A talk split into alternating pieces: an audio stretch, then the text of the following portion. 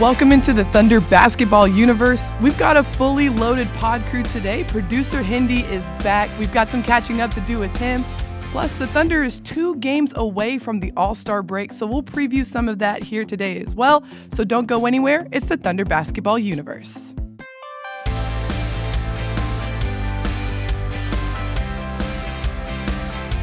Welcome into the Thunder basketball universe.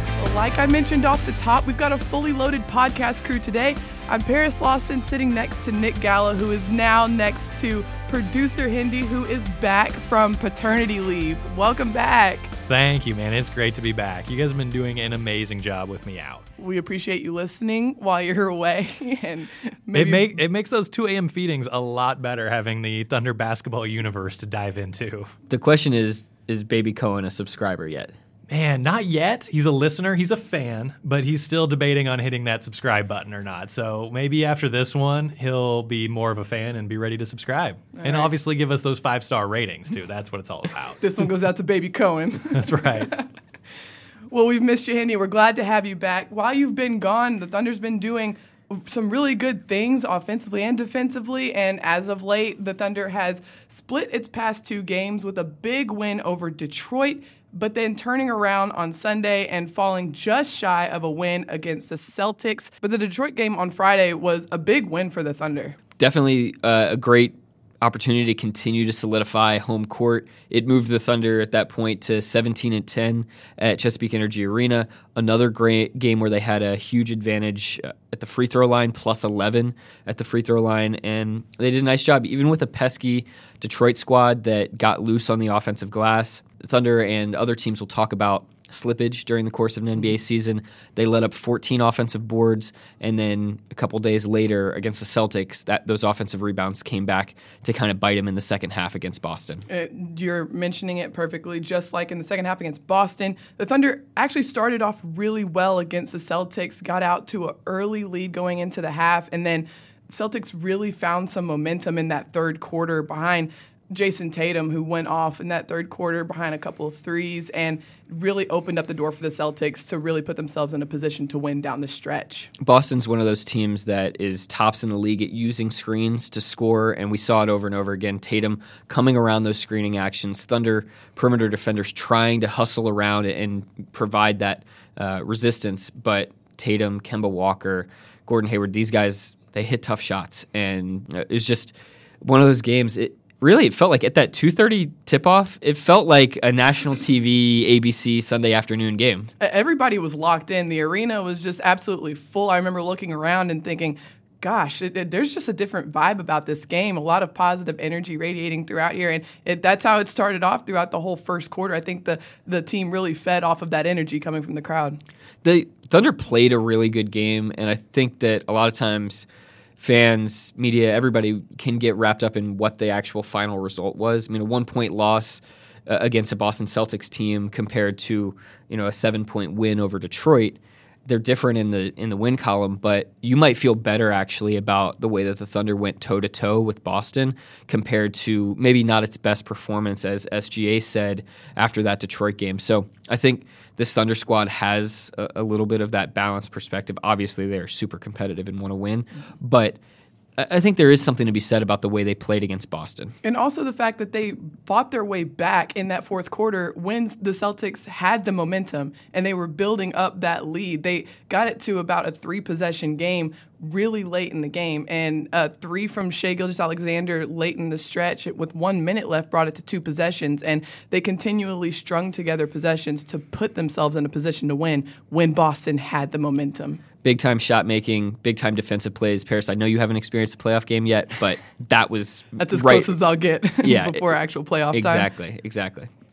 We talked earlier in the season about the the strength of the Thunder's stout closing lineup with the three point guards plus Danilo Gallinari and Steven Adams in the paint. But the NBA is all about making adjustments, and the Thunder has options when the te- when teams try to make those adjustments for them. They try to take players off the floor, but Coach Donovan really does have a lot of options on his roster to fill those spots. Yeah, we're going to kind of break down who those guys are.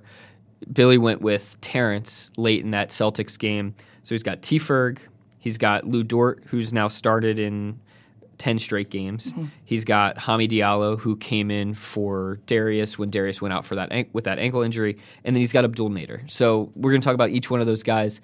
Let's start with Ferg, who finished out that game. Ferg is definitely the most experienced out of the the four options that you listed, and a, a notorious defensive pest when he's going up against some of the best perimeter players in the league. But eh, one of the things that has been um, kind of on the forefront is just consistency on the offensive end, whether it's you know finishing at the rim or knocking down threes. Yeah, he's played the most games. He has by far the most starts out of any of those players, and for his career has been a, a pretty effective three-point shooter, about 35% from behind the arc. This season has just been a little bit herky-jerky for him in terms of being, you know, available to play and in and out. And so I think he's still kind of getting his legs back under him and hopefully these last couple games before the All-Star break and then getting that All-Star break to be able to actually get back into the gym and get his legs under him uh, will be really good for Ferg. And then the other really good defensive specialist in that in that category is Lu. Like you mentioned, he's been starting for the past ten games in place of of Terrence um, while he was out. But we've seen he is a rookie, but we've seen some really really great defensive performances from him. He's the most physical and but also the least experienced. He has this great combination of physicality and quick feet. Uh, the coaching staff talk about those two qualities being really hard to find in a defender. A lot of times you'll get somebody that's really quick that can beat a guy to the spot, but as soon as there's contact, he's getting bowled over. Lu is not that way at all. He can take that you know contact that physicality right in the chest and maintain his ground. So uh, he's been a revelation to watch, but he doesn't know the league quite yet. Uh, the way that other guys will. He doesn't know the tendencies. Uh, so he's a guy to, to keep watching moving forward, but uh, another one of those options, as we mentioned. The, the next option down the list for the Thunder is Abdel Nader, who has been consistent throughout this season, grown kind of in that wing position, being super aggressive offensively. We've seen him knock down sh- shots from behind the arc. He's probably one of the more consistent shooters in that in that category for the Thunder. He's about a 35 36% three point shooter for them this year. By far, out of the four guys that we're going to talk about, the most proficient three point shooter. He is not quite the same defender as those other guys. He has a little bit more of that size and physicality, uh, more like Lu and less like Terrence, uh, but not as much of the like I guess just defensive natural gifts and abilities. So uh, he's a guy that if you want some more offense out there, you need to help spread the floor a little bit. He's a really good option. A great option offensively, along with Hami, who is super explosive. No secret that he is super explosive on the offensive end, but also one of the be- better finishers in that category for the Thunder. Ability to get to the rim and finish above the rim as well. Great cutter, really good on the back door. In transition, he's fantastic. And as you mentioned, really good at finishing at the bucket. He is a aggressive defender. Sometimes that works against him because he's a little bit over aggressive and that leads to foul trouble. But he hustles around screens, he really works, and he has all the physical tools to be a good defender. Uh, the next thing about him though is he's not a very good three-point shooter at this point in his career and so that is somewhat limiting on the offensive end of the floor but again if you've got to chase somebody around screens a bunch if you need somebody that's going to help you push p- pace and tempo in the open floor Hami's a great choice so there you have it. There are the dispo- there the tools at Coach Donovan's disposal for that wing position in any situation that the Thunder is faced against in late game situations. Teams are going to make adjustments and try to take certain players off the floor, but as you see, there are a lot of tools at Coach Donovan's disposal to really combat that. I'd like to throw one more guy in too, which is Darius. Uh, he ha- does a little bit of everything well at this point. His rebounding has been pretty solid. He's in the top 10 among rookies in terms of rebounds per game. He's in the top 10 in terms of blocks. And if you're in a situation where you need a little bit more size at that position, uh, he's a really good choice for you there too. He can kind of play the three or the four. Well, yeah, we've seen Darius really get matched up against guys that are uh, the bigger guys on the floor for opponents and do a really good job of holding his own as a rookie. Offensively, he's had his ups and downs, but he's had his shining moments, and we've seen that throughout the season. But it'll be something to keep an eye on of how he c- keeps consistently improving on offense throughout the season. We're going to transition to looking forward a little bit. The Thunder plays San Antonio on Tuesday, followed by New Orleans on Thursday, and then it's the All Star break. So let's break it down for you. All Star weekend coming up in about a week for the Thunder, and it's going to be a busy weekend. So SGA is going to be in the Rising Stars game on Friday night. Then he's going to come back and be in the skills competition on Saturday night. And then Chris Paul is making his 10th All Star appearance on Sunday night in the big game. And there's going to be all sorts of other events in the meantime throughout the course of that weekend. There is going to be a lot going on, but let's start with the basketball. I mean, you mentioned it, Chris, in his 10th All Star appear- All Star game appearance. And it's going to be a little bit of a different format for the All Star game than what fans are normally used to. It's going to be three separate quarters zero zero, and they're playing. Each team is playing for a Chicago charity. Winner of each quarter gets a donation to their respective charities. In the fourth quarter, there is no clock, and they add all of the points from the first three quarters. The leading team, they add 24 points to that as a homage to Kobe Bryant, and that is the target score for the remaining uh, remainder of that game. At least they didn't make it complicated. I'm sure during the broadcast, half of the broadcast is just going to be explaining the rules to the people watching. Like, wait a second, what? But at the same time, I dig it. It'll be, just be like the coaches challenge. He just no one has any idea what's going on. But we're just along for the ride. We'll I'm- see how it goes. I'm always a big fan of change. Do you guys like the new format? I, I think it'll be interesting. Let's give them an example, maybe to, to help put it in perspective. So, let's Team Nick versus Team Paris. right. So, Team Nick wins quarter one, of course. Naturally. always Team Paris. Nick always starts fast. So yeah. Team Paris wins the next two quarters. Right. So, Team Paris has 110 points after three quarters. Team Nick has 105 points after three quarters. The target score for the end of the game is 134 points.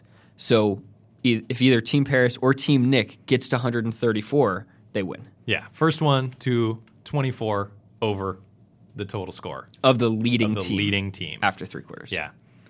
Meanwhile, each team that wins each quarter, they donate $100,000 to their respective charities. I like it because, you know, past All Star games, the biggest criticism was it doesn't matter till the last two minutes and then the guys start trying. Do you guys think this is going to make the players try a little harder throughout the game? I hope so.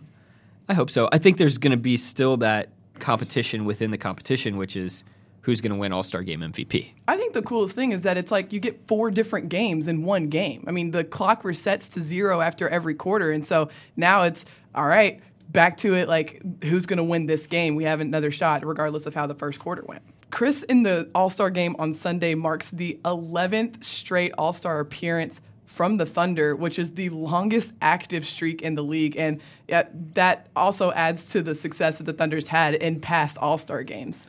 KD won the All Star Game MVP in 2012. That was the same year that Scott Brooks and the coaching staff coached the, the West. And then Russell won back to back All Star Game MVPs in 2015 and 2016. And I think there's a little bit of a strategy to how you can win the All Star Game MVP. Uh, let's break this down. I feel like, and the new format might take a toll on this a little bit, but what, what have you seen in past games that have led to success as an MVP? the three point line is critical, and it's really critical early. So starters usually have a little bit of an advantage, but the way that Russell really was able to win some of those MVPs is he came out launching three pointers for like the first two or three minutes that he was into the game.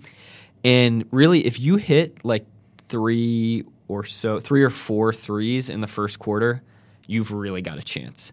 Because right around halftime, the guys that are like leading in the scoring column for both teams, they start to get deferred to a little bit. The other players who maybe haven't scored so much have missed, you know, the majority of their shots at that point. They kind of start saying, "Okay, this guy's this guy's got the hot hand. Mm-hmm. He's really got the chance to have a special night." And we've actually seen recently a lot of players coming close to or breaking the points record in an All-Star game because guys are starting to, to feed them a little bit. Or uh, they're buying into the strategy. So the idea is that you want to get going early so that you get fed in the second half. And everybody's kind of going for that. So everybody is like taking three or four or five shots in that first quarter. And whoever has made like either five for five or four for five or whatever, those are the guys that gets you know start to get fed again a little bit more and more. I'm going to just throw this strategy out there for Chris, just based on his game, because he's not going to be getting those big dunks in transition. What if he just goes for like a 25 assist game going into the fourth quarter, and then he does in Chris Paul fashion, then starts racking up the, the buckets. fourth quarter. Right. Yeah. You know, just kind of running down running down their back and launching those top of the key three pointers, like That's three or four of them in a row. That could work. Snaking off That ball screens, knocking down some mid range Jays too. You never know. Yeah. You never know. He's got a shot. So you're saying he's got a chance. So you're telling me there's a chance. So that pretty much wraps up Sunday, but that is far from all that's going to happen for the Thunder on All Star Weekend. Shai is going to be pretty busy on Friday. He's going to be a participant in the World Team on the Rising Stars game, and then turn around Saturday, and he will be participating in the Skills Challenge. It's his second time being in the Rising Stars game. First in the skills challenge, though, and that's an interesting format. You got to go up, down, back up the floor again. You got to dribble between some obstacles, make the pass, come back down, make a layup, and then hit a three to finish it out. I think Shai's got a little bit of an advantage for this skills challenge. I mean, it's all about being under control, being poised, and not getting frazzled and feeling like you have to be perfect every time. Shai is super smooth. We see him every time in a game, just being able to be composed around the rim and, and find ways to finish. So I, I think he's got an advantage there. Speed is important, and Shai has sneaky speed, where he's not really ever rushed. So I think it's possible he's got really long legs that he can he can, and he's really good at dribbling. He can get in between those pylons, and then he's a good passer, good finisher, good shooter.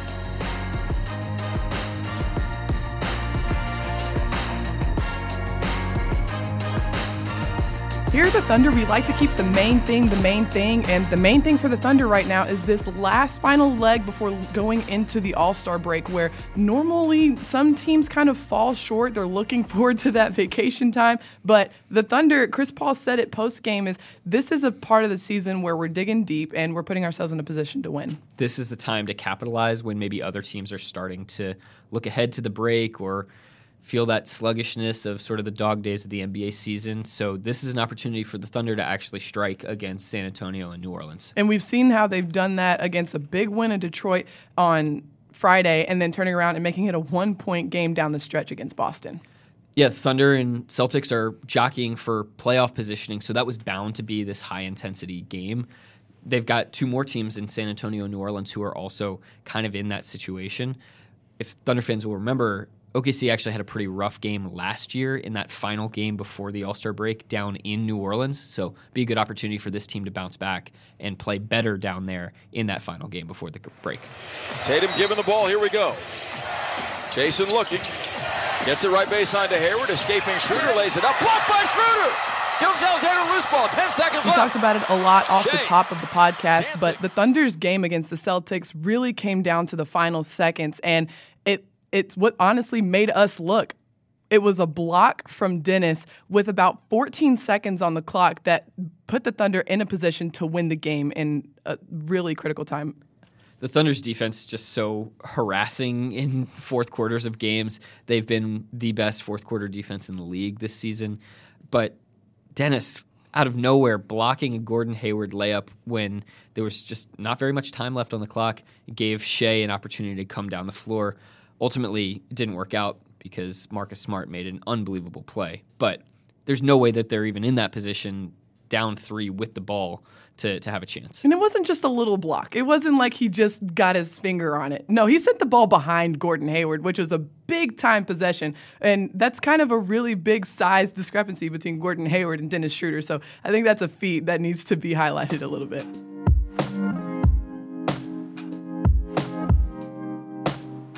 It's now that point in the podcast where we want to bless your timeline. Our timeline was blessed when we heard that baby Cohen was here and man, Hindy's back now, so we're just we're thriving over here at the TVU crew. Man, yeah, having Cohen arrive, we were we were pretty like social media silent for a while. Yeah, we had like kind of a rough first week. We were in the NICU for a little while, but all is good now. We are posting pictures, uh, Instagram and Facebook. So I don't think the Thunder has retweeted any of them yet. Probably for the best. But he's a cute kid. All the doctors keep saying that. I'm sure they don't tell every kid that he's cute. So I did really like the dual uh, s- snow angel photo that you guys posted That was together. Yeah, I mean, the we didn't get him out on the actual snow day. We waited for it to warm up a little bit, and then we bundled him up in like his little bear costume. And we didn't know what to do. We just were like, we just let's just stick him in the snow and see what happens. And he was a chill baby. He just laid there and looked at us. And so I was like, well, that looks like fun. I'm going to do the same thing. So I just laid next to him. We're just happy to have you back. Uh, I'm sure you wish you were still chilling with baby Cohen right now, but you had to come here and produce this podcast. He's in good hands. So it's good to be back with you guys. And, you know, he'll be listening. He'll definitely give us a rating after this. With that, we want to thank you so much for listening, Hindi. Welcome back to the podcast. Be sure to like, rate, and subscribe wherever you get your podcast. Thank you so much to our producers. And until next time, thunder up and catch you later.